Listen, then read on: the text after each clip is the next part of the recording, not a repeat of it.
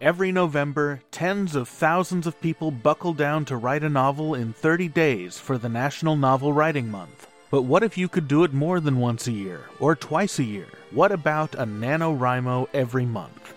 This is author and publisher J. Daniel Sawyer. Join me every day as I bring you thoughts and answer your questions on craft, discipline, and business to help you find your way to writing at the kind of speed that makes and sustains careers.